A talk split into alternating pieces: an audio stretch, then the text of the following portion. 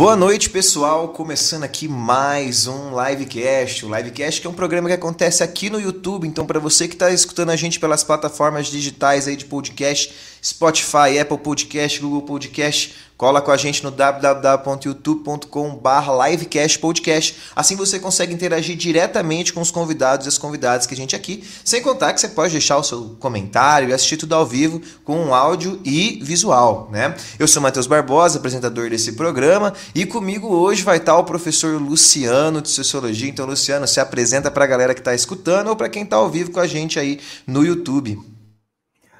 Boa noite, Matheus. Boa noite a galera aí que está nos assistindo e também nos ouvindo é, o canal Livecast. Primeiro, Matheus, eu quero agradecer o você ter aceitado o meu convite para me chamar para trazer aqui, porque para quem não sabe, fui eu que pedi para participar, porque eu curto muito, cara, o Livecast. Eu só vejo só vejo o meu craque aqui, né, cara? Eu falei, deixa eu botar meu time em campo também, vai que ele dá uma, né? Ganha um pouco de, de corpo aí pro, pro campeonato. E eu sou Luciano, sou professor de sociologia do ensino médio, de cursinhos. E é isso aí, Matheus. E, cara, vai ser um prazerzaço essa noite a gente trocar uma ideia aí, viu? Com certeza a gente queria que você tivesse aqui, Luciano. A gente não teve é, muita oportunidade, mas quando você mandou mensagem, eu, meu sorriso ficou assim, grandesco, porque eu falei, meu, Luciano está presente na live, vai ser muito bom. Hoje, né, a gente vai falar um pouco sobre Brasil urbano. Eu acho que é indispensável é, é, esse, comentar, esse, esse comentário, esse tema, né? A gente precisa falar sobre isso, principalmente por conta das realidades que o Brasil vive hoje e toda essa questão histórica, geográfica. Mas eu acho que é legal a gente trocar uma ideia nesse começo de programa, assim, sobre o que de fato é a urbanização, né? Porque as pessoas têm uma noção de que urbanização quer dizer com relação à infraestrutura. Né? E a gente sabe que não é bem assim, né? Urbanização é um processo de pessoas dentro do espaço urbano, né? Então isso não quer dizer que a infraestrutura é de qualidade ou boa e tudo mais. Mas a gente tem um espaço urbano e a urbanização fluindo aí toda hora, então é legal a gente falar sobre isso, né, Luciano? O que, que será que é essa urbanização aí? Matheus, bom, cara, é... esse é um tema muito atual, né? Como você mesmo já, já chamou atenção em função de que essa noção de urbano ou a, a convivência no espaço urbano, é, enfim, né? Hoje é o, o, o, espaço, o ambiente que nós vivemos, né? Se eu, eu, sem querer, querendo, eu vou acabar puxando para o lado sociológico, Matheus, mas pegando essa sua, esse, esse início que você trouxe, a gente precisa pensar a urbanização, eu acho que sob dois pontos de vista, para a gente começar a cercar esse assunto, né? Um deles é a ideia de que, quando a gente pensa em urbanização, como você mesmo disse, isso está relacionado né, ao aumento de um contingente populacional num espaço chamado de cidade. Mas para nós, na sociologia, e eu acho que na geografia também, existe uma questão ideológica, existe uma questão simbólica, que da palavra urbanização vai derivar a palavra urbanismo, né? E a ideia do é, pensar o urbanismo, ligado obviamente à urbanização, é pensar no estilo de vida urbano, né? E esse estilo de vida urbano, então, está relacionado é, à composição desse espaço com outros pequenos espaços com características é, específicas, com estilos de vida, é, com estéticas específicas, e que é possível, então, direcionar né, o estilo de vida, a convivência das pessoas a partir dessa, dessa disposição desses ambientes ou desses campos que formam o espaço urbano, a urbanização, né? Ou o que eu estou chamando aqui de urbanismo. Então, o urbanismo, ligado à urbanização, olhando sob o olhar é, sociológico e antropológico, está ligado a esse estilo de vida, né? De um ambiente que é formado por espaços que têm é, regras próprias, que tem uma, uma, é, uma estética própria e que há uma espécie de direcionamento do estilo de vida das pessoas a partir desses espaços. E eu olho também, Matheus, é, historicamente, cara, como que a gente foi chegando a esse, a esse estilão de vida urbano, né? É, ainda não vou falar assim da fundação da sociologia, que é totalmente ligada a esse estilo de vida urbano, mas eu percebo assim, cara, é estudando um pouquinho esse contexto histórico da sociologia, eu vejo assim uma divisão em dois mundos, né? A gente fala muito assim é, do a urbanização, talvez a ideia que as pessoas tenham é, é uma urbanização a lá um estilo de vida é, é, de um primeiro mundo, né? Vamos dizer assim, uma cidade industrial, né?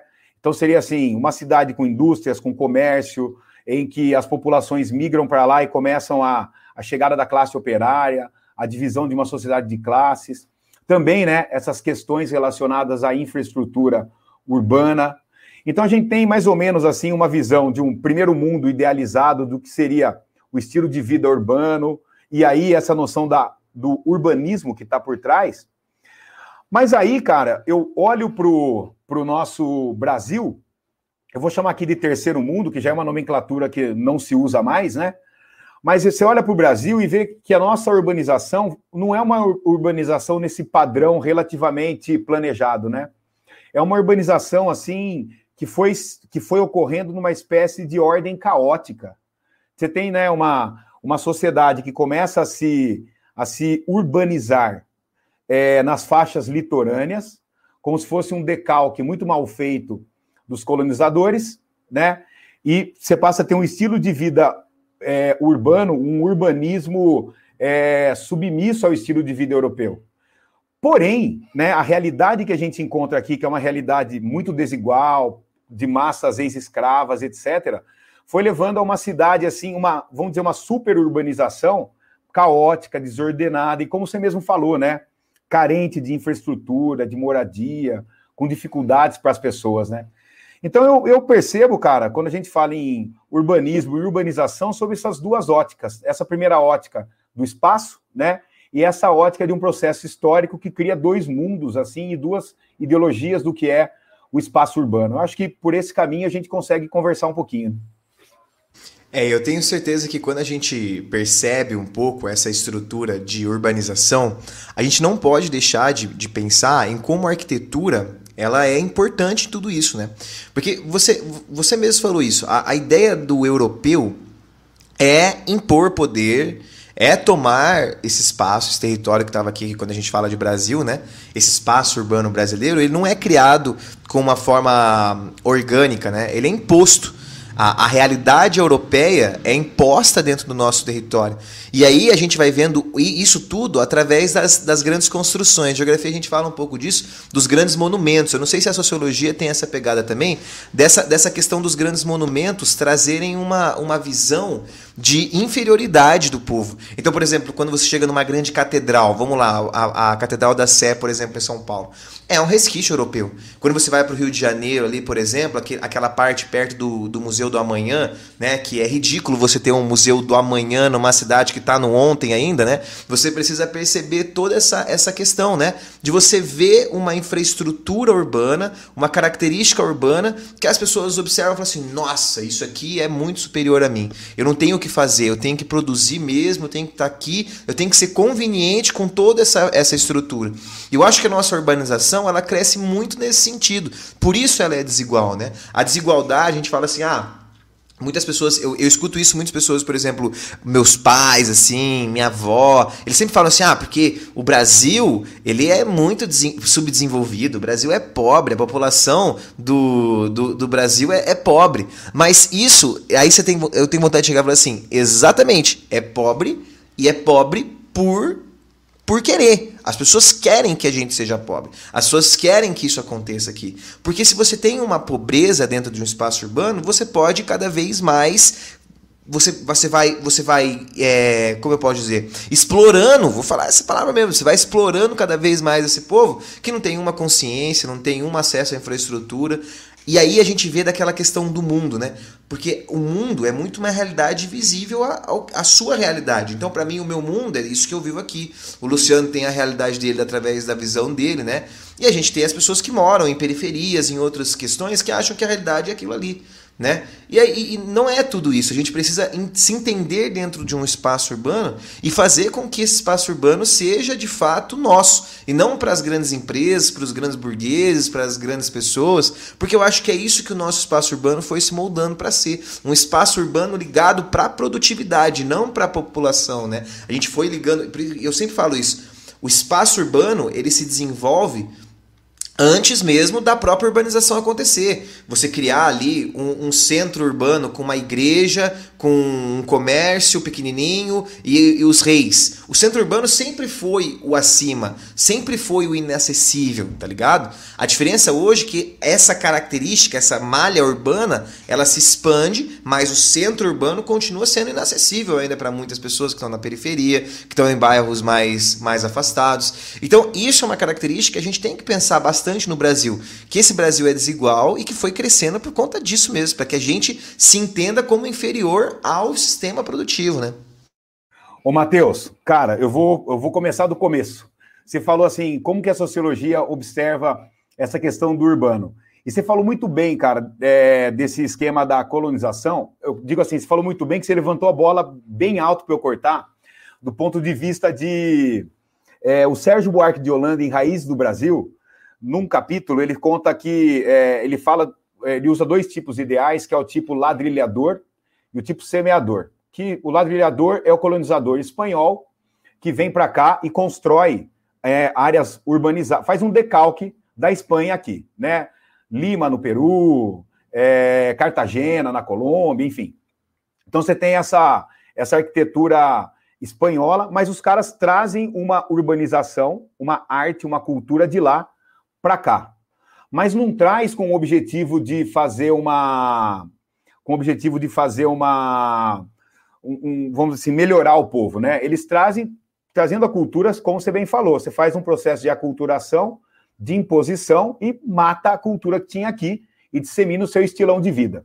Uma outra característica dos espanhóis é que eles trazem para cá, logo no, no século XVI, comecinho do século XVII, as primeiras universidades, com o objetivo de, vou, entre aspas, doutrinar o povo com a mentalidade europeia, a fim de acabar com a cultura. E aí você tem o território dos caras. Porém, na o, o, a colonização portuguesa, que é uma colonização que o Sérgio chama de semeador, é uma colonização, vamos dizer assim, sem planejamento, segundo o Sérgio, né? É uma colonização que vem para cá para saquear o território, vamos dizer assim, né? Então ela vem aqui e ela precisa se esparramar pelo território para ocupar o território, para evi evitar invasor. No entanto, o contingente populacional para ocupar o território é muito pequeno, né? Então você tem massas de escravos, escravidão de indígena, etc. Mas eles vão se localizando no, no, litoral. E o Sérgio fala bastante que a formação das primeiras cidades e dos primeiros centros urbanos é totalmente desordenado. Então ele, ele conta, por exemplo, a cidade do Rio de Janeiro, que é uma cidade que cresce no meio dos morros, né? É, e que até hoje é assim, né? O Rio, o grande atrativo é a pelo menos a Zona Sul, né? A visão que você tem assim né, do urbano no meio da natureza, né?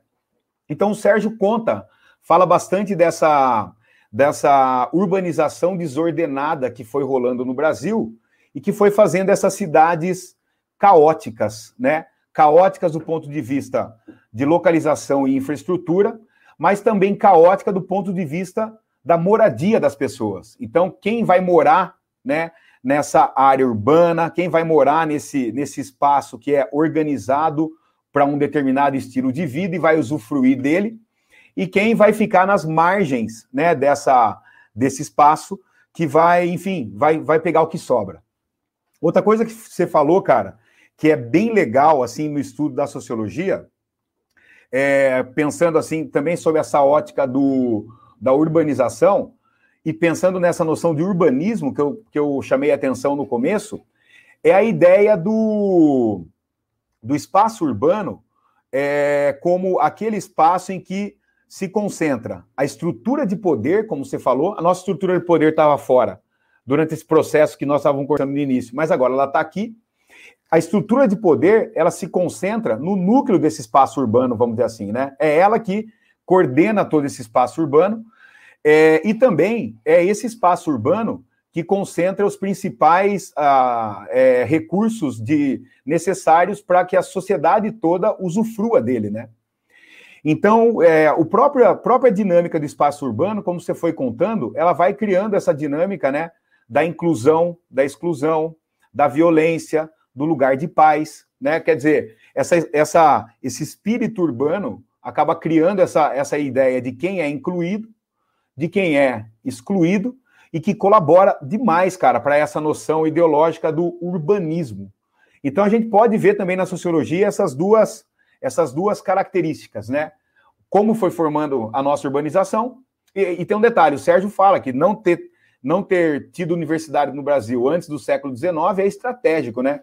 Você mantém o povo sob controle sobre diversos aspectos, é, obviamente, e quando você traz a universidade, ele vai para uma elite mais ridícula, e o restante da população continua nesse processo de alienação, de controle e etc. Então, acho que por aí, cara, a gente consegue perceber assim como que nós vamos tendo essa, vamos chamar assim, a cidade como o ambiente urbano, mas a gente vai percebendo como que a dinâmica da cidade vai se tornando é, diferente para cada um de nós, como você chamou nesse esquema do olhar, né?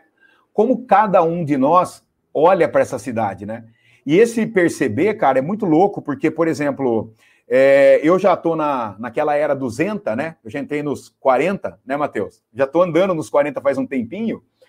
Então, a forma como eu olho para o espaço urbano, para as pessoas que vivem no espaço urbano, para as mudanças do espaço urbano, me faz ter uma impressão, por exemplo, né, e até uma projeção de futuro, olhando para o passado, que obviamente é diferente da sua. Se nós olharmos, aí eu pego a minha filha, que é uma adolescente, e, e a minha esposa, que é uma mulher, ou melhor, são mulheres, que uma adolescente olhando para esse espaço urbano, né, uma pessoa mais, uma adulta olhando para esse espaço urbano, eu ia falar uma pessoa mais madura, mas acho que ela não vai ficar muito contente. olhando para o espaço urbano, né? Quer dizer, como elas sentem esse espaço urbano. Então, né, uma voltinha com o cachorro, que seja, né? É, como que é esse frisson que fica entre um menino, uma menina, um adolescente, um adulto, uma senhora, as senhoras aqui perto de casa que, que andam, e sem contar as pessoas que é, estão nesse espaço urbano, mas não são desse espaço urbano, né? Que são as pessoas que moram na zona rural ou moram nas periferias dessa urbanização, né? Dessa concentração de bem-estar. Então, essa impressão, cara, chama muito a atenção e desenvolve nas pessoas uma série de, de comportamentos que são comportamentos tipicamente urbanos, né? Você tem, por exemplo, é, um autor. Matheus, falando demais? Estamos de boa? tem um autor chamado Georg Simmel, um alemão, que é um cara que começa a estudar urbanização é, no começo do século XIX, no meio do século XIX, né? Ele é de. Ele, ele analisa bastante o clima em Berlim. Se chama é, As Metrópoles e a vida, a vida do espírito, as grandes metrópoles e a vida do espírito. O que ele mostra nesse livro é que a saída das pessoas da zona rural para a zona urbana não muda só o espaço, né? Muda também, ou para a cidade, muda também a, a interação entre as pessoas. E é uma interação psíquica né, e cultural. O que, que ele fala dessa interação psíquica? Ele fala que na, no mundo urbano, principalmente nas grandes metrópoles, as pessoas começam a desenvolver o que ele chama de intensificação da vida nervosa. Não é só ele, mas outros caras também falam disso, né? O que, é intensificar a vida nervosa? A dinâmica é muito louca, né, cara, na cidade, né? O, a quantidade de compromissos que nós temos, é, de contas para pagar, de, de, como fala, de entrar, não é entraves, mas de coisas que vão acontecendo na, na nossa rotina e que exigem que a gente deixe de lado aquilo que estava planejado para dar conta, imprevistos, né? Para dar conta daquele, daquele imprevisto. Quer dizer, tudo isso faz com que a gente tenha que desenvolver uma série de capacidades, de, de habilidades, de prestar atenção numa série de coisas que dizem respeito à nossa vida e que nos faz conectar com um certo número limitado de pessoas. E essas pessoas desenvolvem uma relação de afetividade com a gente, né? Então, é, por exemplo, eu moro num prédio que eu conheço uma quantidade de vizinhos e tem gente que tá aqui, às vezes eu vejo no estacionamento e tal, que eu não sei se mora aqui, se veio visitar alguém, se é alguém que veio trabalhar aqui no prédio, eu não tenho ideia, né? Por causa dessa necessidade que a gente desenvolve de ter o foco em diferente, ou melhor, em situações, problema que envolvem a nossa vida e as pessoas que afetivamente estão ligadas a nós. Por outro lado, cara, o, então isso seria uma característica psíquica. E o, o, o Zimmel também fala da ideia, então uma característica cultural é o, o fato das pessoas, né, nesse mundo urbano, ou esse urbanismo, esse estilo de vida urbano, ser um estilo de vida mais frio, mais calculista, mais racional. Né? É o que ele chama de é, olhar blazer ou atitude de reserva, que é um comportamento das pessoas se manterem distantes de situações que são chocantes para nós, mas que nós não podemos nos envolver por algum, por algum compromisso que nós temos, ou por sabermos que se a gente se envolver, aquilo se torna um compromisso a ter que ser tocado adiante, né? Então as pessoas vivem essa intensificação da vida nervosa, uma rotina de coisas, que o tempo é o mesmo para todo mundo, mas com uma série de eventos que nos que estamos ligados afetivamente, mas por outro lado, essa frieza com relação ao outro, à outra, com, os, com as coisas que ocorrem é, ao nosso redor. Então, quando eu penso em urbano, urbanismo, urbanização, eu não consigo me descolar dessa sensação, né? De ser um estilo. Talvez você, como geógrafo, vá ter esse olhar e mais um, porque você, você tem uma visão técnica do espaço que eu não tenho. Mas eu não consigo me descolar dessa, dessa sensação de ser, do ser urbano, né? Por que, que eu falo isso, Matheus? Porque quando é, você estuda o caipira, eu sou caipira lá de Piracicaba, dá para ver ali a bandeira do meu quinzão, né? É, para quem está ouvindo lá no, no, nos canais do podcast, é, 15 Piracicaba, né? Uma, uma seleção do interior de São Paulo, a torcida mais temida no interior de São Paulo, o time mais campeão no interior de São Paulo, enfim. Mas você pega assim o estilo de vida caipira, que é o estilo de vida rural, que seria o oposto ao urbano, né? É um estilo de vida em que as pessoas também têm as suas rotinas, também têm as suas relações afetivas, mas a, a rotina comunitária, quer dizer, uma relação mais tradicional e com um certo número de pessoas, ela é mais comum e as pessoas têm uma conexão, uma, uma sensação de, de solidariedade mais aguda, né? O que se perde na área urbana, né? Quer dizer, esse individualismo, essa, esse distanciamento, né? Quer dizer, quando a gente sai do rural e vem para o urbano, essa mudança ela é bastante gritante, bastante visível, né? Quer dizer, o individualismo ele acaba ficando, ele acaba sendo, vamos dizer assim, esse nosso estilo de vida, né? É isso que eu trago como essa sensação da do urbano, né? Do urbanismo, dessa urbanização, né? Esse estilo de vida mais mais individualizado.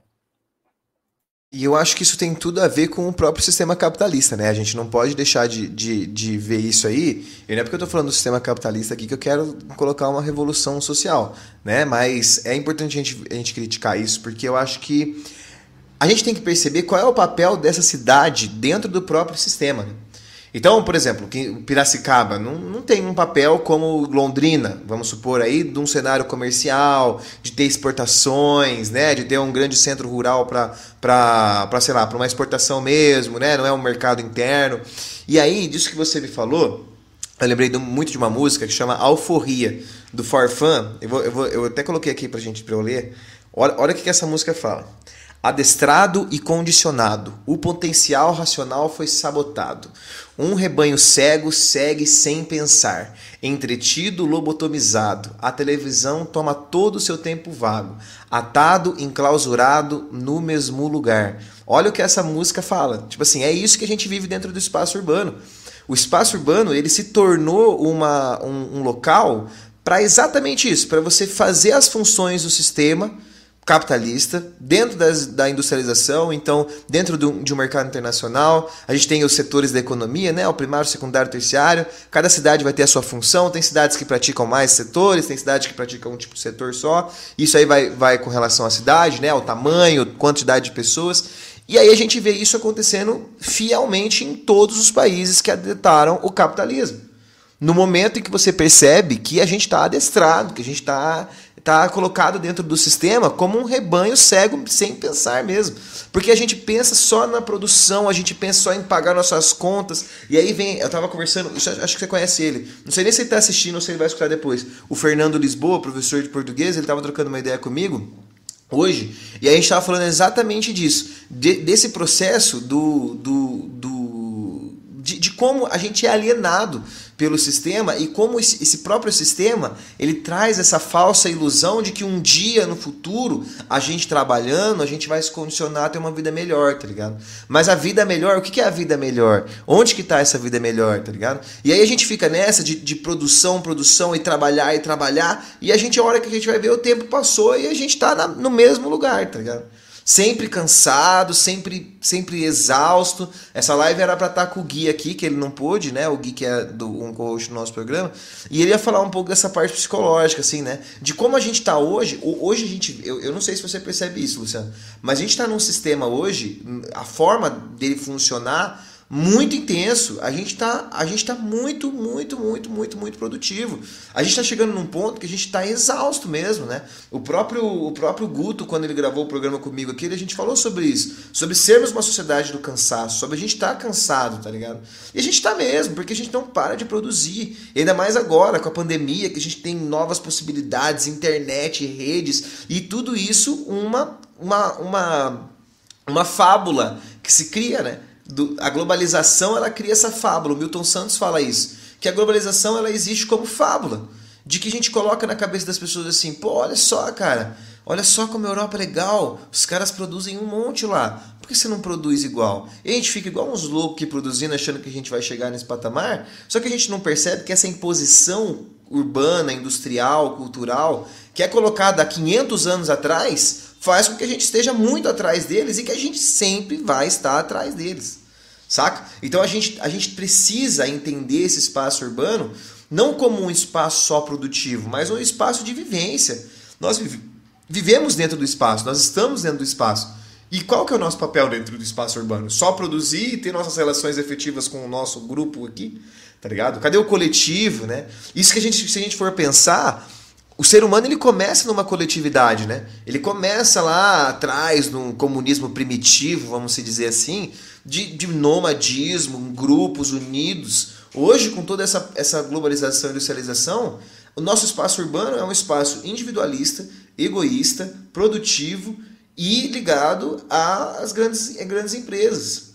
Porque quando você vai, porque aí você tem que ver a paisagem do espaço, né?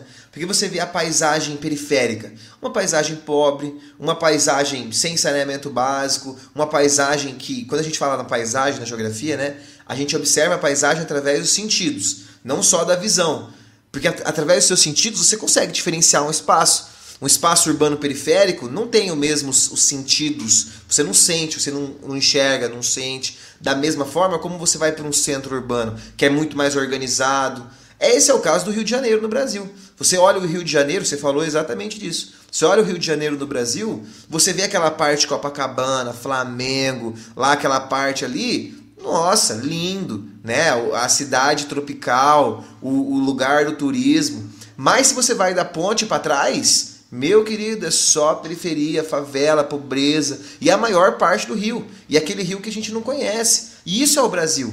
O Brasil, e aí, aí cabe a você que está escutando ou está vendo a gente, qual que é a sua visão do espaço urbano nesse sentido? O que, que você enxerga? Você enxerga um espaço urbano organizado, cheio de empresa, com emprego, com saneamento básico, água?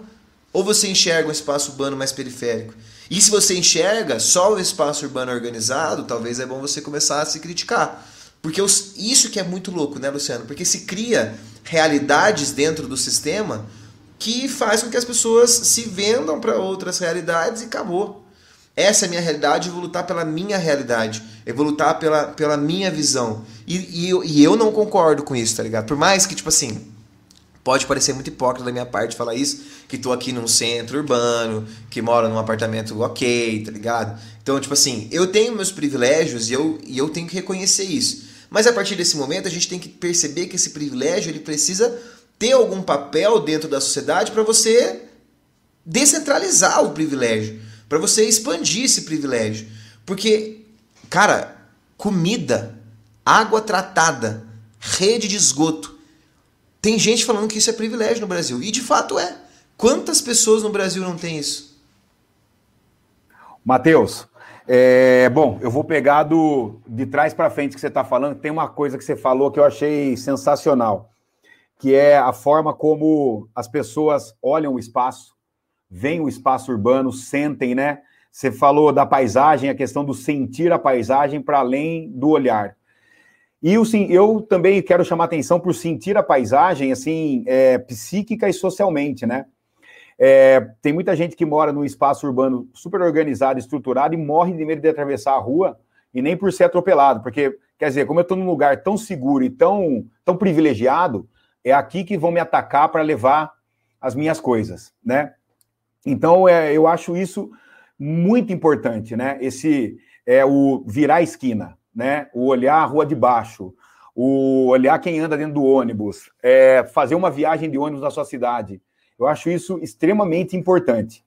E essa sensação, eu acho que é que, que as pessoas têm que, têm que, se, têm que ter para poder desenvolver aquilo que a gente chama de alteridade, que é ver o outro, né?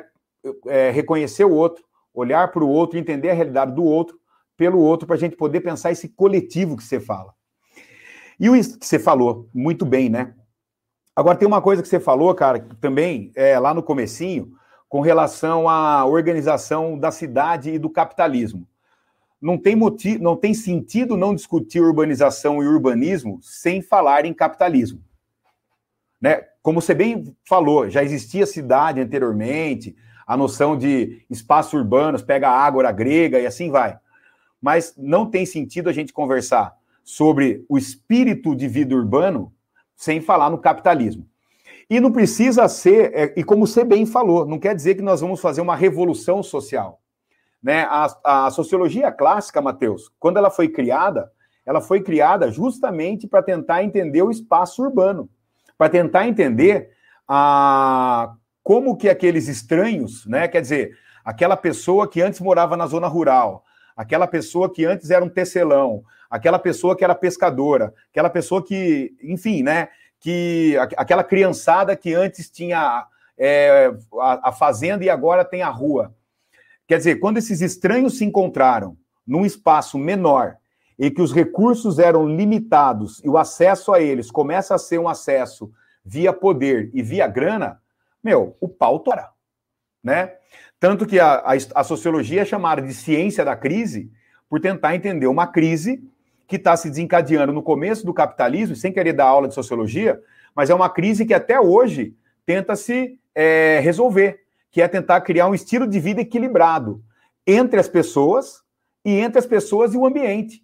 O ambiente natural e o ambiente enquanto espaço de sobrevivência dos seres humanos em que está a indústria, como você falou, em que está a calçada, em que está o carro, em que está o shopping, a academia, o restaurante, a prefeitura, o hospital, os doentes, os pobres, os ricos, etc. Né? Então, é, a sociologia sempre pensou o capitalismo. Né? O capitalismo nunca é estranho a nós. Né? Então, você pega a sociologia positivista, a ideia é criar um instrumental teórico, sociológico, para conhecer essas pessoas, para entender as instituições dessa cidade e para organizar esse espaço, de tal forma que as pessoas pudessem, como dizia o Durkheim, criar laços de solidariedade e promover uma sociedade mais integrada. Então ninguém está falando para você chutar o pau do capitalismo. Mas espera aí, é possível, de repente, né, é, ajustar as, as, as diversidades a partir desse olhar coletivo. Aí você tem o Marx, que é o grande, o, tenebro, o, o, o que as pessoas morrem de medo de estudar e etc. O Marx também está olhando para a mesma cidade, para os mesmos problemas que o Durkheim, mas ele está percebendo que é, esse estilo de vida urbano é um estilo de vida em que o poder é, o poder ele vai ficar concentrado sempre no, na dinâmica do capital. E o Marx foi tão feliz nessa, nessa, né, nessa visão, né, numa classe que concentra o poder econômico e o poder político e o poder jurídico, que as cidades sede dos estados chamam-se capitais, né? Que é onde, quer dizer, é o centro rico, é o centro produtivo, é a concentração urbana, né? Quer dizer, eu estava conversando com a minha filha ontem, né? Ela estava conversando um pouquinho sobre é, o que ela gostaria de fazer. Ela está no nono ano, mas a gente está conversando sobre vestibular e tal. Aí ela me falou desenho industrial, uma das coisas que ela se interessou, né? Na feira de profissões do colégio dela. Aí eu falei, não, legal, desenho industrial tem na UEL, né? É o curso. Na UEL? Enfim, mas tem o curso. E a gente, você ver como eu tô ligado. mas eu falei, ó, filha, mas essa é uma profissão que se você for para capital é mais fácil, né? Por quê? É uma área que lida mais com, né, com vários setores que Londrina talvez não tenha, porque Londrina tem um aspecto muito serviço e rural. Então, talvez na capital, quer dizer, é a capital, onde está o centro do poder, o centro de decisão, aonde está a riqueza, onde está o recurso, aonde as pessoas vão buscar um emprego, né? Você pega São Paulo, né? A capital, entre aspas, econômica do Brasil. Então, cara, quando a gente pensa o espaço urbano, não tem como não pensar o capitalismo. Nós estamos falando de uma urbanização industrial. E essa urbanização industrial, ela não traz só essa mudança geográfica que você fala, de instalação de indústria, de comércio, enfim, né? Mas ela traz também pessoas que vão ter que usufruir disso. Se antes na zona rural a pessoa vivia da subsistência, na zona urbana ela vai ter que sair de casa para trabalhar, ela vai ter que ter dinheiro para pagar as contas. Quer dizer, ela vai, ela vai precisar comer para ter energia para trabalhar. Ela precisa ter uma casa. Você estava falando das necessidades, né? Que, meu, comida virou privilégio, né? Casa virou privilégio. Remédio para a saúde virou privilégio. É, poder ter tempo livre virou um privilégio, né? É, e aí, quer dizer, é, uma, é, um, é um estilo de vida que, que acabou, né? A ideia de buscar um equilíbrio que vinha lá dos clássicos da sociologia, ou uma revolução, como trouxe o Marx, é, nós estamos no meio do caminho, ou melhor, nem para o lado do Marx, nem para o lado do Durkheim. Né? Nós, eu acho que nós entramos numa, numa via tecnicista tão. E aí, um filósofo poderia explicar melhor para nós. Eu não sei se Karl Popper, eu não sei se a própria escola de Frankfurt, aí eu não vou entrar numa praia que não é minha, mas nós entramos num tecnicismo tão, tão radical, tão profundo, que o Weber chama de racionalidade, ou gaiola de ferro, né? de tal forma que a nossa vida é cumprir metas, é realizar tarefas, atingir resultados, né? É, atingir objetivos. E essa ideia do resultado, objetivo, meta, ela nunca acaba, né, cara? Como você falou, né? Como dizia a própria Dilma, né? Assim que você atingir a meta, você vai dobrar a meta. E a Dilma estava falando a verdade, pô. Né? Toda vez que você chega numa meta, parece que, meu, ela, nu, ela nunca termina essa meta, né?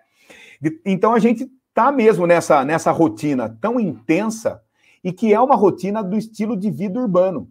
Porque a nossa sobrevivência no estilo de vida urbano vem de uma coisa que você faz chamada trabalho. Né? Então a gente trabalha para alguém, alguém trabalha para nós, e com esse trabalho eu vou ao mercado comprar o que eu como, eu vou ao Zerão, aqui, que é para quem é de Londrina, o Zerão é uma área de lazer, né? Vou ao Zerão para praticar uma corridinha, para andar de skate, o que quer que seja, né? É, junto a minha turminha para fazer um churrasquinho, juntava, né, quando dava, fazer um churrasquinho em casa, é, pego um cineminho, ou vou para um templo de consumo, que é uma espécie de, de espaço diferenciado e distante do mundo caótico urbano chamado shopping center, onde eu vou lá me deleitar com, com vitrines, com pessoas, com cheiros, com sons, como você estava falando, né? Que nada mais é do que uma espécie de, de tendência dessa racionalidade. Se eu não posso estar trabalhando, eu estou consumindo. Então, né, esse, esse, esse mundo urbano, esse estilo de vida urbano, esse urbanismo, nos coloca mesmo nisso que você chama de uma sociedade do cansaço, né? E essa sociedade do cansaço tem despertado nas pessoas uma série de problemas derivados da modernidade, mas derivados também do estilo de vida urbano. Esse estilo de vida urbano. Bom, só para a gente é, tentar pegar o meu raciocínio. Se a gente separar a casa da rua, né?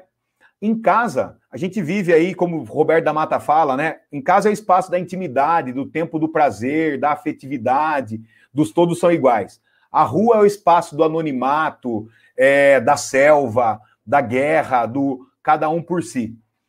Mas estar na rua também tem um status, né? E como é que eu posso me apresentar nesse espaço urbano de tal forma que as pessoas me identifiquem ou de tal forma que eu marque o meu espaço nesse espaço urbano?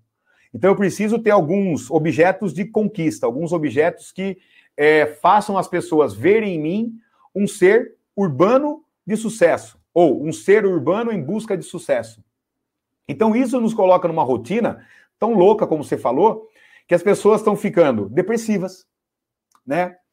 É, como coloca o Byung-Chul Han, a depressão é seria assim uma espécie de meta não, ou melhor, uma meta tão distante que você não consegue, ela é inatingível e você se cobra tanto para atingir essa meta inatingível que você deprime, cara. Você fala, nossa, eu sou incapaz. Todo mundo pode, menos eu. Na verdade, uma pessoa conseguiu chegar num ponto tão alto que é inatingível para a maior parte das pessoas, mas é como se todo mundo tivesse que chegar lá e ultrapassar. Ou a ansiedade. E esse é um mal que eu sofro, né? Eu sou medicado com pra, por causa de transtorno de ansiedade, né? E por quê? Porque eu tenho um excesso de futuro. Eu vivo pensando o que agora não, com os medicamentos e com a carga de esporte que eu faço, eu mantenho uma rotina bem boa, mas é tudo em horário, né? O meu horário de, antes de, da nossa live eu fui para natação também, né? Você foi para academia, você falou, né? Quer dizer, ó, esse horário é da natação, esse horário é daqui. Quer dizer, tudo com horário regrado, com metas a cumprir, com prazos a atingir. Então, quer dizer, quando eu não chego, eu tenho esses prazos, eu fico calculando o que fazer, e, cara, não tem como calcular, porque eu não sei, eu tô aqui com você, vai que cai a minha internet e acabou. Como é que eu vou calcular uma coisa dessa? A ansiedade.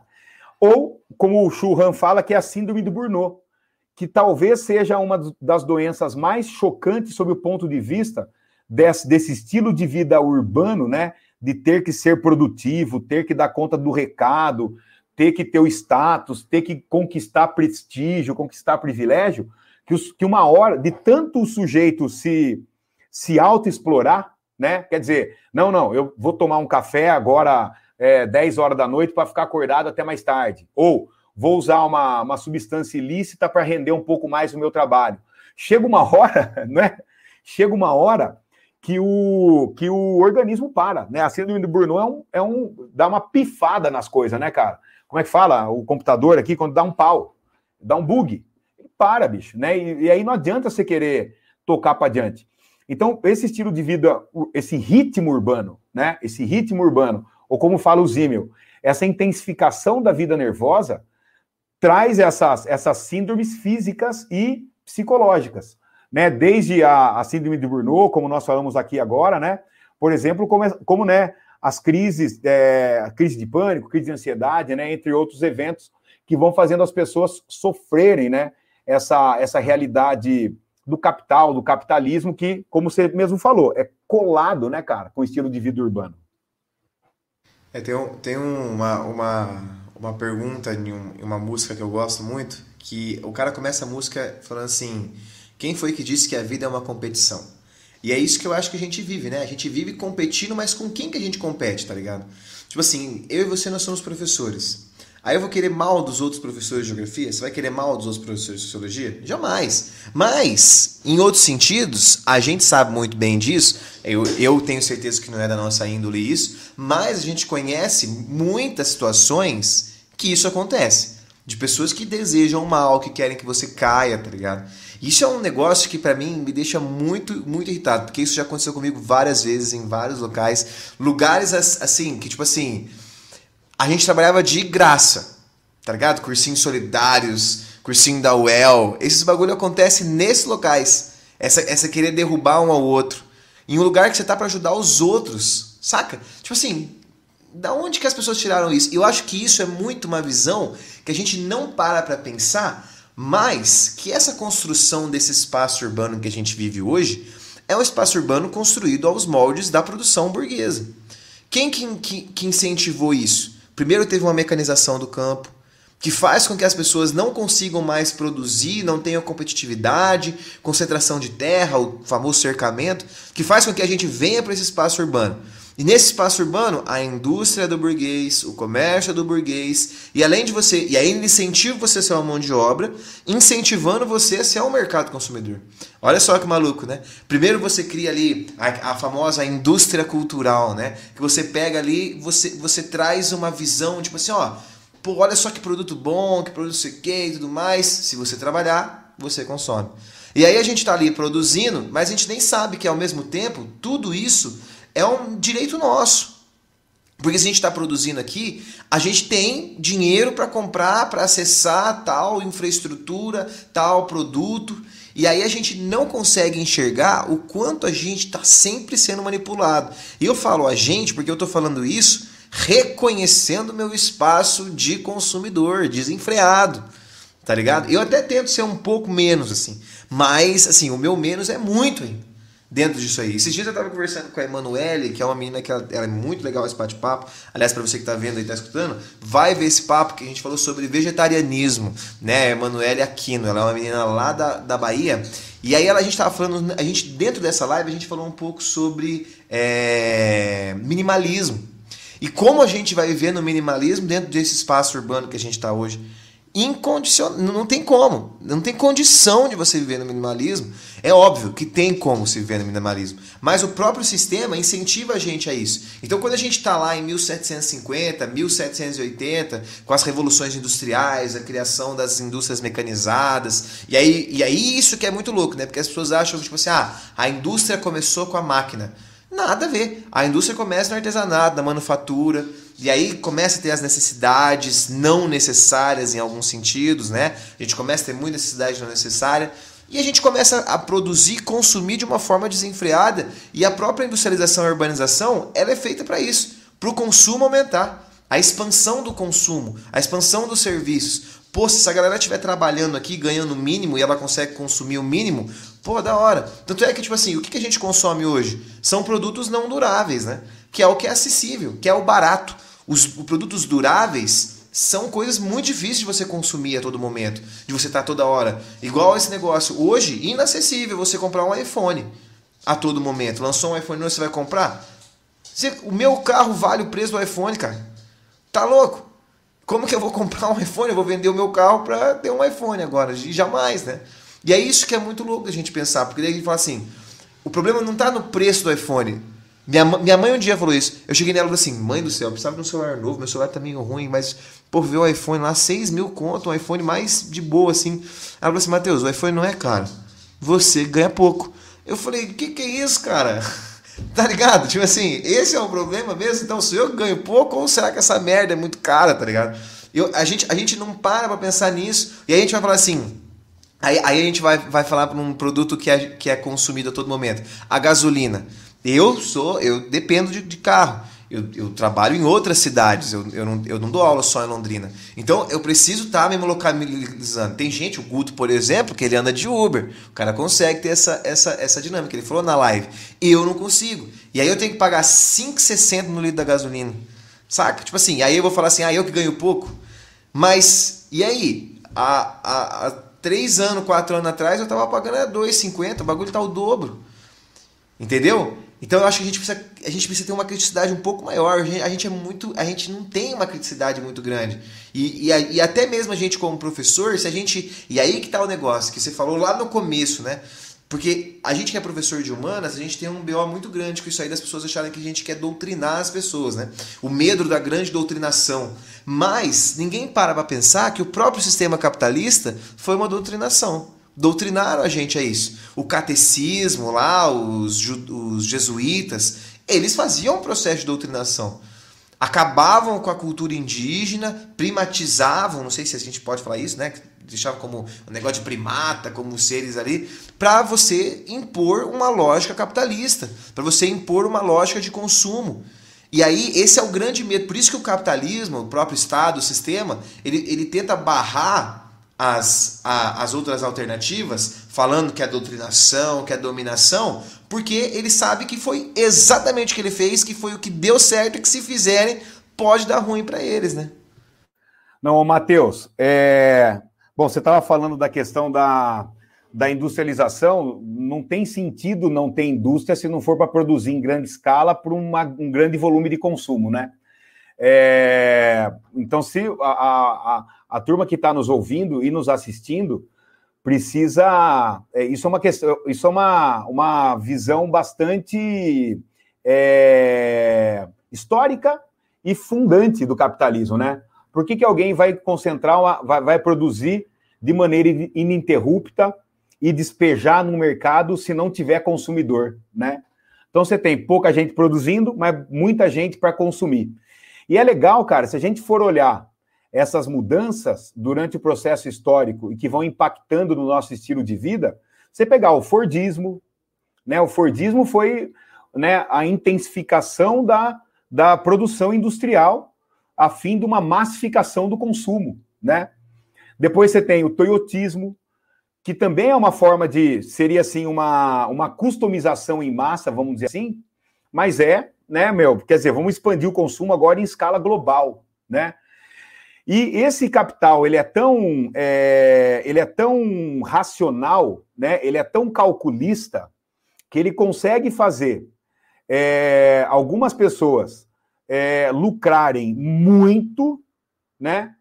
Às custas de nós dois que temos, que ganhamos pouco a ponto de não conseguir chegar lá e comprar um iPhone. Tem um amigo meu, Dino, que é professor da, da Unopar, o Dino, é, ele é professor de, de literatura. E ele fala assim: é, é só você querer fazer cosplay de rico, né? Só que depois você vai ter que né, passar várias noites com a pulga atrás da orelha para saber como é que você vai pagar uma porcaria dessa, né? Então, né, infelizmente, essa noção de que eu ganho pouco, mas eu trabalho tanto para ganhar tão pouco, né? Então, isso, o capitalismo prega isso na gente mesmo.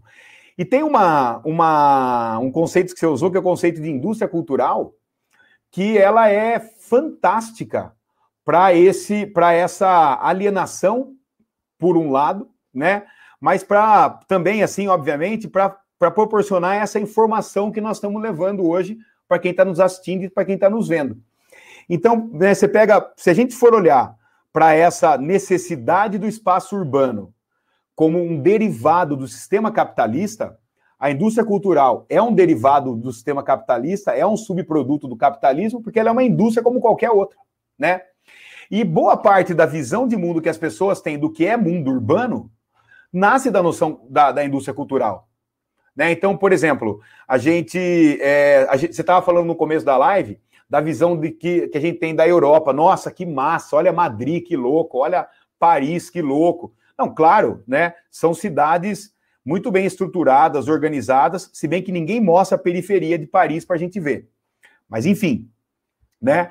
Mas aí que tá, a indústria cultural, ela vai pregar na gente essa noção de que, tá vendo? Nós é um bando de atrasado, nós é um bando de primata, primitivo mesmo, né? Nós não conseguimos nem é, dar uma infraestrutura decente para as pessoas morarem, né? E essa noção do coletivo, então, se esvazia como quem é esse ser que tem que dar essa infraestrutura? É um Estado, é um empresário, enfim, é uma classe que nunca sou eu. Então, a indústria cultural traz isso. Mas a indústria cultural também traz, desse, desse ponto de vista de produção em série, de consumo de massa e de urbanismo, de estilo de vida urbano, é o nosso lazer, cara, né? É, meu, plataformas de streaming né, o lazer de uma classe média e até de uma população mais, mais humilde do ponto de vista do poder aquisitivo, em função do preço mais barato né, das plataformas de streaming, é, conseguem hoje é, consumir, por exemplo, uma Netflix, né? E aí você passa a ter esse, o lazer urbano começa a ser também esse lazer é, dependente de tecnologia, dependente de um consumo, de um consumismo. Você só vê Netflix você pagar né, se tiver uma TV conectada à internet, se tiver, sei lá, um, uma internet em casa, se tiver um aparelhinho de modem, se tiver um computador para transmitir isso, uma linha telefônica, quer dizer, não é só uma Netflix, né? É um, tem uma porrada de outros, outros recursos que você precisa consumir para poder ter a Netflix. E aí você pega, por exemplo, uma turma que mora em áreas urbanas, que aqui em Londrina mesmo, carente de infraestrutura de internet né? Então, o que, que é o mundo é, do consumo, do consumismo, o mundo urbano para esse para esse morador da cidade, do município, é esse o termo que eu posso usar, eu acho, né, Matheus? Do município, mas que não não usufrui dessa infraestrutura de um ambiente urbano capitalista.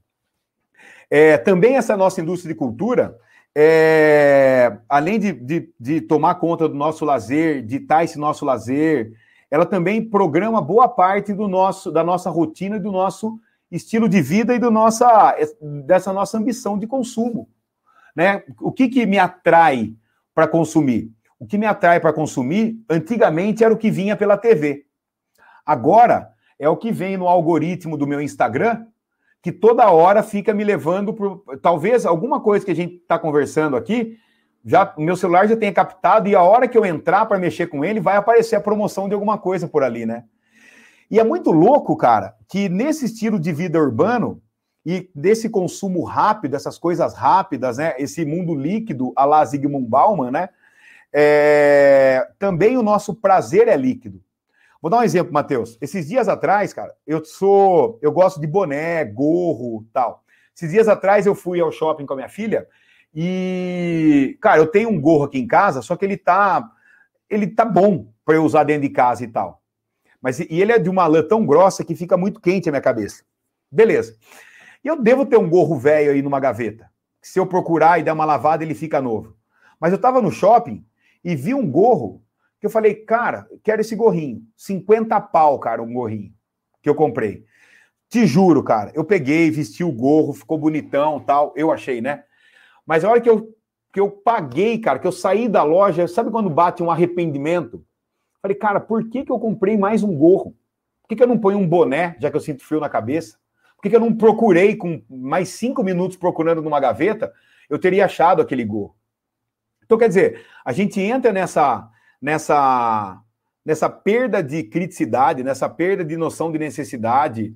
A gente se vende, né? Ou melhor, a gente se deixa levar e acaba é, se tornando essa presa fácil do consumo. E é um gorro, cara, um gorro preto sem marca, né? Tá aqui em cima até, tá aqui, ó. Né? Meu, uma coisa marginal, feita com trabalho escravo. Tanto que a hora que eu acabei de comprar, minha filha falou: Você sabe que essa loja tem denúncia de trabalho escravo, né? Falei, então, né, como é que, com que moral eu vou agora pôr esse gorro na cabeça, né? Então você fica, é, quer dizer, todo essa, essa, esse bombardeio para que a gente se renda a esse estilo de vida, tira essa nossa capacidade de pensar, refletir, discutir. E uma coisa, Matheus, que eu fico muito louco, cara, assim, que, que eu mesmo me cobro e eu não consigo achar o fio da meada para tentar mudar a minha vida, que começando por mim, é, uma, é a questão ambiental do ponto de vista do equilíbrio homem-natureza, né? Ou ser humano-natureza. Eu não consigo é, admitir que a gente vive numa sociedade tão, é, a, tão aprimorada do ponto de vista de conhecimento, de técnica, é, e ao mesmo tempo, cara, que é incapaz, por exemplo, de olhar né, é, para ao redor e tentar entender o que nós estamos fazendo no, na nossa própria casa, né? Quer dizer, esse nosso estilo de vida urbano, ele tem uma ideologia de urbanidade, de urbanismo, que significa. Tinha um amigo meu na faculdade, o Paulinho, ele falava assim: sai ver, qual que é a ideia do capitalismo? Ele, ele fazia uma imagem que era assim: é uma calçada com um monte de árvores, só com aquele quadradinho ali, ó, aonde chove. E quando a raiz começar a atrapalhar a calçada, corta a árvore. Então, né, quer dizer, Talvez essa ideologia de, né, do espaço urbano enquanto um concreto e a, no, e a nossa noção de urbanismo é como se fosse assim, não, vamos, né, vamos lajotar tudo, e quando tudo estiver lajotado e a água não tiver mais para onde ir, a gente muda de planeta. Porque, ó, a China agora chegou em Marte. Ó, os Estados Unidos está mandando uma sonda para lá. Né? O Brasil mandou, mandou um satélite nada a ver para fazer, para circular o planeta Terra. Né? Quer dizer, mas enfim, mas as pessoas estão pensando assim em mudar de planeta ao invés de mudar o que nós temos assim a curto prazo para resolver. Então essa nossa ideologia urbana, cara, tá, tá trazendo um impacto. Você sabe melhor que eu, Matheus, você é geógrafo. Tá trazendo um impacto é, para a natureza e para para nossa saúde, é, é, para a saúde física, mental, social, cultural, muito grave, né, cara? Muito, é assim, é tão impact, é tão, é tão explícito que a gente, quando a gente fala, parece assim, mas está falando disso de novo? Porque é tão explícito e a culpa é tão nossa que a gente fica parecendo um maluco quando a gente comenta sobre a questão é, ambiental ligado a esse nosso é, estilo de vida, né, urbanizado. Mas eu acho que eu vou ter que vou ter que entrar nesse tema aí, um pouco um pouco discordando desse seu sentido no em falar sobre a gente se sentir culpado no sentido de como se a culpa fosse nossa mesmo. Quero dizer que eu não que eu, que eu não que eu não concordo, mas o que eu vou trazer um contraponto é que eu acho que a própria indústria ela cria isso na gente. Isso aí é, existe, eu não sei se você já ouviu falar desse termo, mas dentro da geografia a gente trabalha um negócio chamado ecofascismo. Né? O ecofascismo ele é uma, uma imposição de medo e de controle da indústria para a população como se a população fosse a responsável pelo, pela, pelo meio ambiente, pelos impactos da falta de água, pelas queimadas, pelas doenças. Aquele negócio, ó, você precisa mijar, cagar, tomar banho e escovar o dente no mesmo tempo. Porque senão você vai acabar com a água do mundo. Agora, ao agronegócio e a indústria não tem nada a ver. Eles podem continuar. Ah, não, você precisa reciclar lixo a todo momento, porque senão você vai acabar com o lençol freático. Mas os gases poluentes, de boa, tranquilo. Então acho que essa ideia que a gente tem, é esse contraponto que eu trouxe aqui, é uma ideia que a gente precisa pensar. A, o próprio espaço urbano, aquela ideologia industrial, aquela ideologia capitalista, ela vai criar na gente esse negócio. Ó, a gente tá tendo que ir pro espaço procurar um planeta novo porque vocês estão acabando com tudo. Vocês, seres humanos que fazem três cocô por dia, estão acabando com o planeta Terra. Tá ligado? Tipo assim, mano, eu, eu, fico, eu fico nessa, nessa brisa assim. Eu tenho certeza também que eu, eu preciso tomar banhos mais rápidos. Com certeza, a gente precisa fazer isso, né? Mas isso vai mudar 1%. Agora, se a gente tem uma reformulação das indústrias, reformulação do agronegócio, a gente vai ter uma mudança muito mais eficaz. E aí que a gente não para a pensar. Cadê as pessoas falando isso nas escolas? Mas se fala disso é comunista. Porque você não pode falar que a indústria é um problema, porque é a indústria que gera emprego. E aí que a gente se pauta nisso aí. Porque assim, você mudar uma estrutura industrial urbana de 250 anos é muito difícil. Você precisa procurar um planeta novo para você solucionar esse problema. Porque você tem que mudar como que a indústria funciona, você tem que mudar como o agronegócio funciona. As queimadas no Brasil. Pô, como que isso aí reflete em todo o território, cara? A gente tem queimada na Amazônia que está acontecendo faz 4, 5 anos de uma forma muito mais é, veroz. Porque assim, é óbvio que a gente fala assim, pô, é, a gente vai ver o Temer, o Bolsonaro, como o desmatamento e as queimadas aumentaram com esses caras. Aí vem uma pessoa e fala assim, ué, mas no Lula não tinha desmatamento? Claro que tinha. Claro que tinha desmatamento com o Lula. Não estou falando que o Lula não fez desmatamento. Mas o tanto que aumentou hoje, olha o reflexo que a gente tem seca em São Paulo. A gente está com uma crise hídrica em São Paulo hoje. São Paulo está com crise hídrica. Tem bairro de cidade de São Paulo que fica 3, 4 dias sem água, porque não tem como distribuir. Curitiba, mesma coisa. Só que daí eles não vão tirar essa água da indústria. Eles não vão tirar a água do agronegócio nos lençóis freáticos. Eles não vão tirar essa água, eles vão tirar a água do povo. Assim como eles não vão tirar o dinheiro daqueles pequenos que têm um monte de dinheiro. Eles vão tirar o dinheiro de quem não tem. É o que está acontecendo hoje com o mercado, onde a gente vai pagar 40 conto no saco do arroz, onde a gente vai pagar 5,60 no litro da gasolina. A gente está nesse ecofascismo faz tanto tempo que a gente nem percebe. Eu falei isso com o Fernando exatamente hoje. Eu falei, cara, o Estado e o próprio sistema, ele tem tantos requisitos do fascismo, de imposição de medo, para o povo não se rebelar, para o povo não se sentir acuado, que a gente fica nessa de achar que a gente é o culpado de tudo e a gente não critica a, a, a, o grande sistemática ali que faz com que o bagulho aconteça. Saca? Então eu acho que a gente precisa ter um olhar mais crítico não para a gente impor um novo sistema, mas para a gente perceber que o nosso papel é fazer com que essas próprias indústrias eh, mudem. Igual você falou do seu gorro. Cara, quantas lojas, quantas lojas de vestuário não usa a, a, a mão de obra escrava?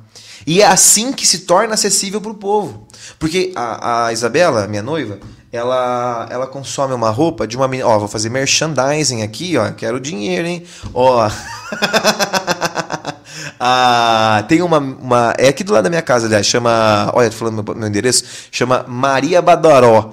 É uma loja que a, a própria menina ela é estilista e ela, e ela paga lá para as próprias. Enfim, para as pessoas produzirem lá. Só que o preço do, do vestido, do, do, da calça, é exorbitante. É 300 conto, é 400 conto, é 500 conto. Mas porque você está pagando uma mão de obra de uma forma justa. Não estou falando que você está pagando uma mão de obra de uma forma, ai, nossa, quanto que paga? Não, é a forma justa. Só que o que, que o, o sistema faz? Faz ser acessível para o povo aquilo que é através de uma escravidão. Porque é assim que o sistema funciona. Sem pobreza não existe capitalismo. A gente tem que entender isso. E uma vez, um, um, não vou dar detalhes porque as pessoas podem entender, né? Mas uma vez falaram assim: ah, você é comunista? Aí eu falei: não, não sou comunista, vivo no sistema capitalista, consequentemente estou sendo um cara capitalista, né?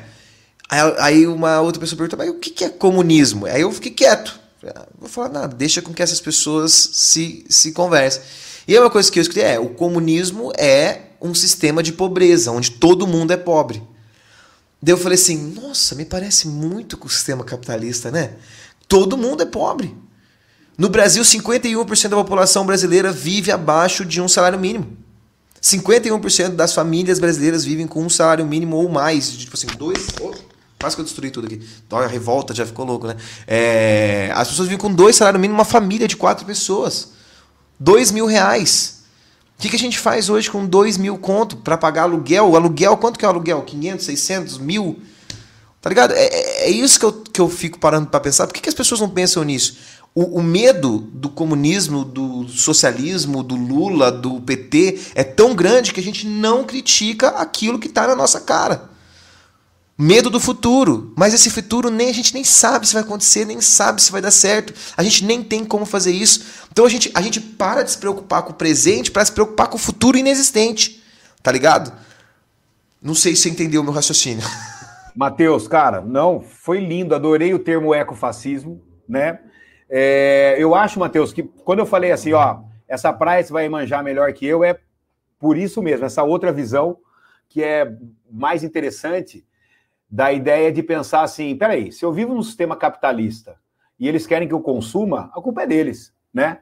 Quer dizer, eu tô aí um macaquinho com esse medo todo de enfrentar esse sistema. Ô, Matheus, mas eu acho, cara, é. Exata, nós estamos. Eu acho que o nosso papo foi para uma seara aqui na questão até de dos direitos, cara, das pessoas, né? Dos, é, quer dizer, vivendo uma vida, viver um mundo de, no estilo de vida urbano, numa sociedade que tem uma ideologia é, da liberdade, da igualdade, da fraternidade, se for pegar o lema da Revolução Francesa, que é o que vale até hoje, nosso sistema ele tem a ideologia, essa ideologia, mas uma prática totalmente diferente, né? Então, o, o essa a questão de é, proporcionar né, um consumo do ponto de vista de bens, ou proporcionar o acesso à educação, ou proporcionar o acesso à informação decente, né? Ou, ou fazer com que as pessoas possam escolher o que elas querem consumir, fazer, o direito de ir e vir. Eu acho que tudo isso acaba assim nos levando a uma, a, a uma noção que a nossa sociedade tem de que ter direitos, ter deveres, enfim, nos torna seres civilizados. Né? Então nós somos a, a, a noção nossa é assim, bom, esse é o mundo civilizado. Né? Esse é um mundo em que eu trabalho, eu compro, pago os meus impostos, o capitalista investe, usa água, despeja água, leva comida para cá, eu levo a comida para minha casa, né? De vez em quando eu fico meio louco, dou umas porradas na minha mulher, né? Quer dizer, é, mas eu amo ela, né? Isso acontece. Então, mas essa seria uma noção de civilidade que nós temos, né? Quando, na verdade, a noção de civilizado que nós temos é uma noção que nós construímos sobre nós em oposição ao que nós chamamos de primitivos, que antigamente eram os indígenas. Que eu acho que hoje é quem tem, o, na minha opinião, o modelo ideal de sobrevivência. Professor, você quer que as pessoas vivam peladas e nuas no meio da floresta? Não. Eu quero que as pessoas tenham essa noção de que a coisa vai acabar, velho, né? Se eu vou acabar, se a indústria vai acabar, né? Mas a coisa vai acabar. Então eu vejo assim a mentalidade indígena, né? A noção de natureza que os indígenas têm, a noção de coletivo que os indígenas têm, como aquilo que eu, agora estou falando por mim, eu considero como um estilo de vida civilizado, né? Se é urbano, se é rural, se é da floresta, se é ribeirinho, né? Mas que seria o estilo de vida urbano, perdão, o estilo de vida civilizado. E que É, e como esse estilo de vida é um estilo de vida sustentável, porque o sujeito vive, sabe o que tem e como utilizar, nunca falta. E tudo, né? Todas as necessidades são supridas. E pelo fato de a gente viver nesse mundo, né, do querer mais, ser bombardeado por mais, por, por, por buscar o status a partir de um estilo de vida que nos é imposto, é que a gente acaba caindo nessa, entrando por uma, é, sendo sugado, né, por esse, por essa ideologia do consumo, por essa lógica de um sistema que nos coloca aí como uma, uma pecinha descartável, inclusive nessa engrenagem. Pô, Matheus, Pega a pandemia, cara, né? Bicho, por causa de uma economia, é, por causa da geração do lucro para 2 milhões de famílias que mandam de fato no Brasil, né? Que vivem com uma, como você falou, né? Você tem 51% da população que vive com uma renda média de 2 mil reais, né? Você falou. Enquanto 2 milhões de pessoas, é, até menos que isso, né? Até menos que isso, o super lembrando rico, que isso, lembrando que isso é 1% da população. 2 milhões, né? 1% da população vive com, em média, 150, 135 mil reais por mês. E tem um detalhe: esse é o top, esse é o topo da pirâmide. O segundo colocado vive com 40 mil reais por mês. Quer dizer, a diferença entre o primeiro e o segundo colocado é de 100 mil. Né? Isso não é uma, um estilo de vida justo. Isso não é um estilo de vida, vamos dizer, vamos chamar de democrático. E isso não é um estilo de vida meritocrático, né? Então, quando você fala do exemplo né, de um estilo de vida capitalista, né, quer dizer, urbano, industrial, de classes, racional, de um Estado democrático, republicano e de direito, né? Quando a gente fala do estilo de vida capitalista, o estilo de eu costumo dizer o seguinte: o estilo de vida capitalista é para quem tem capital. Eu não tenho capital, sinto muito, Matheus. Então, se eu não tenho capital, é, eu sobrevivo nesse sistema capitalista, eu me vendo como um capital, como dizia Cazuza, né? Não lembro se é o Cazuza ou não, mas enfim, eu me vendo como um capital, mas, cara, eu é, não é o estilo de vida que me representa, desculpa, né? Eu gero riqueza para alguém que eu não sei quem é, para onde vai, que toca de carro todo ano, sei lá, né? Que pode viajar para vários lugares, que que até tem uma casa com aquecimento solar, que coleta água da chuva, que tem que paga uma de ecólogo, mas eu não, né, eu não vejo, eu não estou dizendo que a saída é o comunismo, o socialismo, mas eu estou colaborando com a sua ideia, cara, de que a gente vive num modelo que é um modelo formado, organizado, montado para poucas pessoas. E a massa vai alimentar essas poucas pessoas, né? É o sistema de classes, como já dizia o bom e velho Karl Marx. Então, esses, essas desigualdades, elas é, é, a, gente não, a gente não quer ver, né?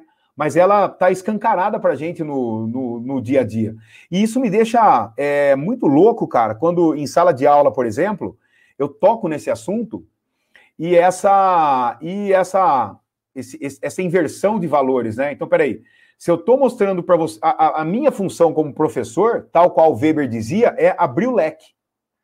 Então, cara, né, tem um estudo que mostra que 30% dos conteúdos, 30 nada, menos que 30%, do conteúdo passa pelo marxismo em todas as humanas. Então, quer dizer, o que tem de marxismo em sociologia, etc., de todo o conteúdo não chega a 30%. Mas isso amedronta as pessoas, porque ele se opõe. Mas ninguém está vendo, por exemplo, as teorias que reforçam e que te colocam numa situação de desigualdade e que fala que a culpa é sua. Você está pobre porque a culpa é sua. Você não compra o celular porque você não trabalha o suficiente para comprar o celular, trabalhe mais. Né? Estão entendendo?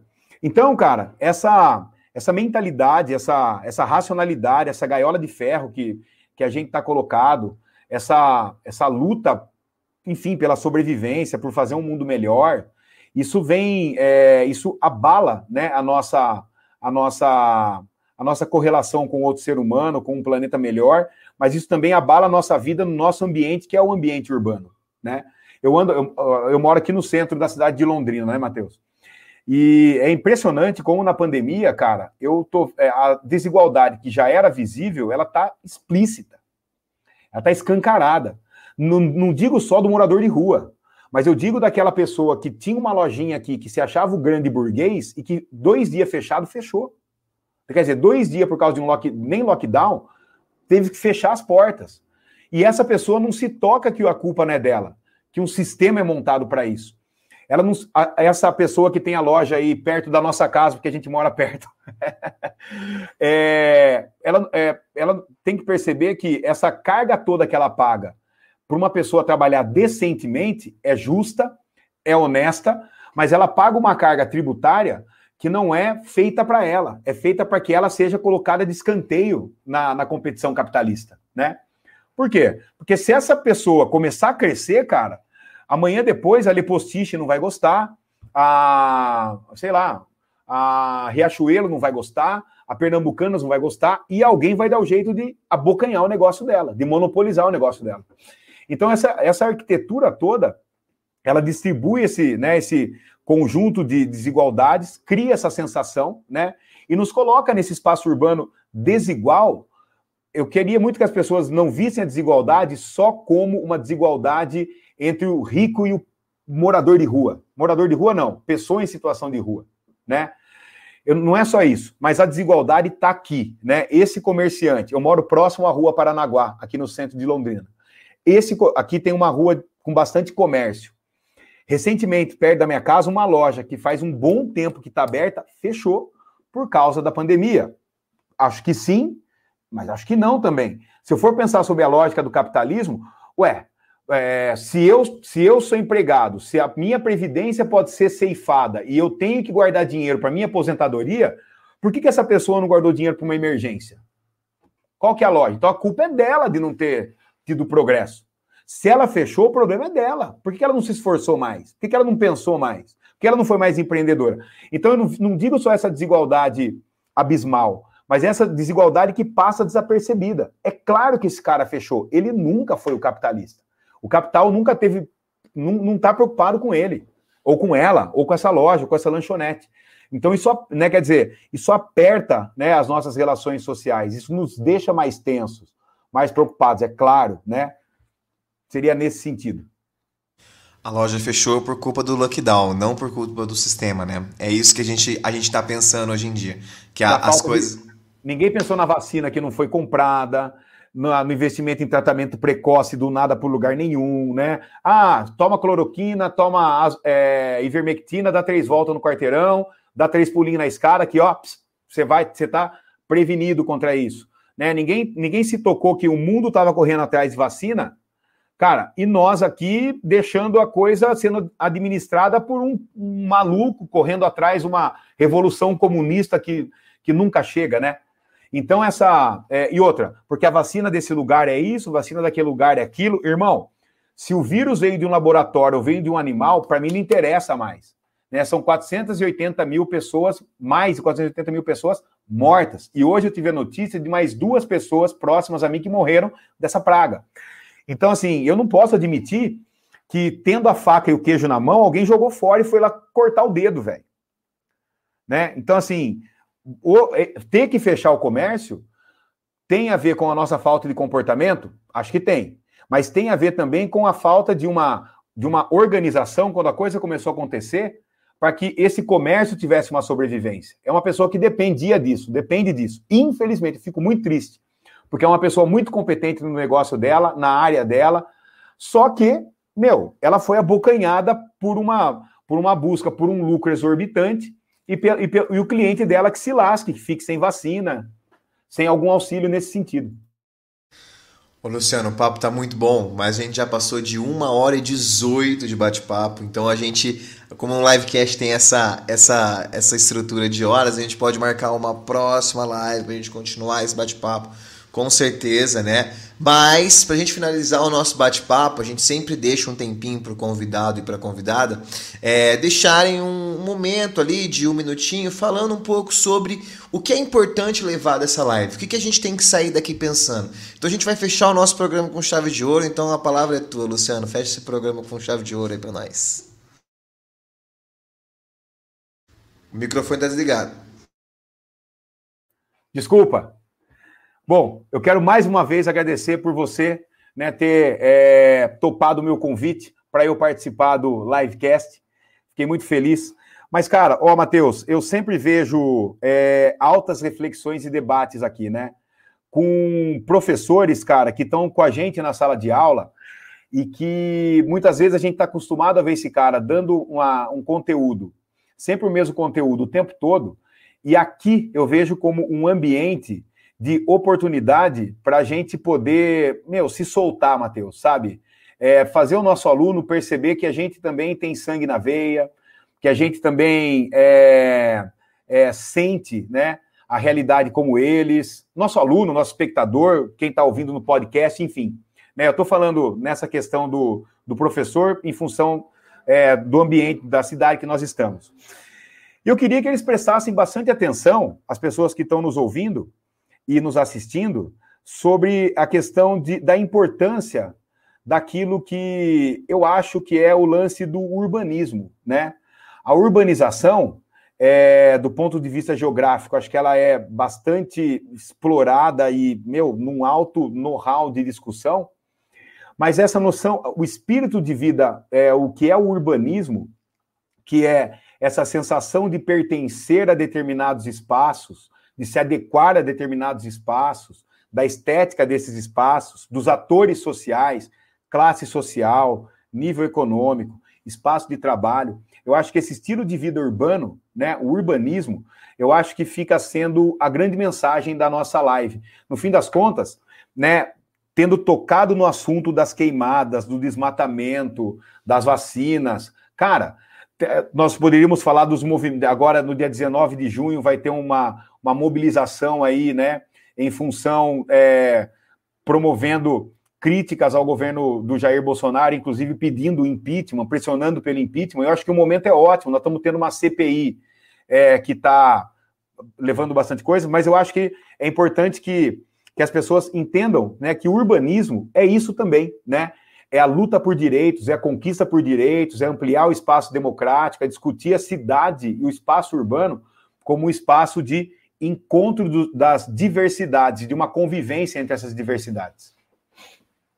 Perfeito colocação, né? A finalização do programa. Eu acho que é, a gente tem muita coisa para falar ainda, com certeza. O espaço urbano é uma complexidade infinita, né? A gente vai pode entrar em muitos temas, mas eu acho que tudo que a gente entrou a gente aproveitou. E eu espero muito de coração que vocês que estão escutando a gente pelo Spotify ou por outras plataformas de podcast estejam aproveitando o nosso programa de hoje, né? E para você já que está conhecendo o programa, segue a gente no Instagram @live.cast que lá você tem nossos cronogramas, nossos cortes, tudo mais. No mais mas eu queria agradecer ao Luciano por essa participação. Foi muito da hora, foi muito legal o bate-papo que fluiu. Fluiu tanto que a gente passou até do nosso horário mais ou menos de, de, de tempo, mas não tem problema. Quando passa, passou porque o papo tava bom, então tá tudo tranquilo, tá tudo certo, estamos em casa. Né? Gostaria de agradecer para você que está assistindo a gente, ficou até agora aqui com a gente. Muito obrigado pela sua atenção. Se inscreve no canal, deixa seu like, compartilha com seus amigos esse tema aqui. E para você que está escutando a gente, compartilha no seu Instagram lá, no seu story, marca a gente para a gente repostar você. No mais, muito obrigado pela atenção de vocês. A gente se encontra num próximo livecast semana que vem com o professor Osmar. Vamos falar sobre MPB e realidades do Brasil. Fechou? Então é isso. Tchau, tchau, gente. Falou. Até semana que vem.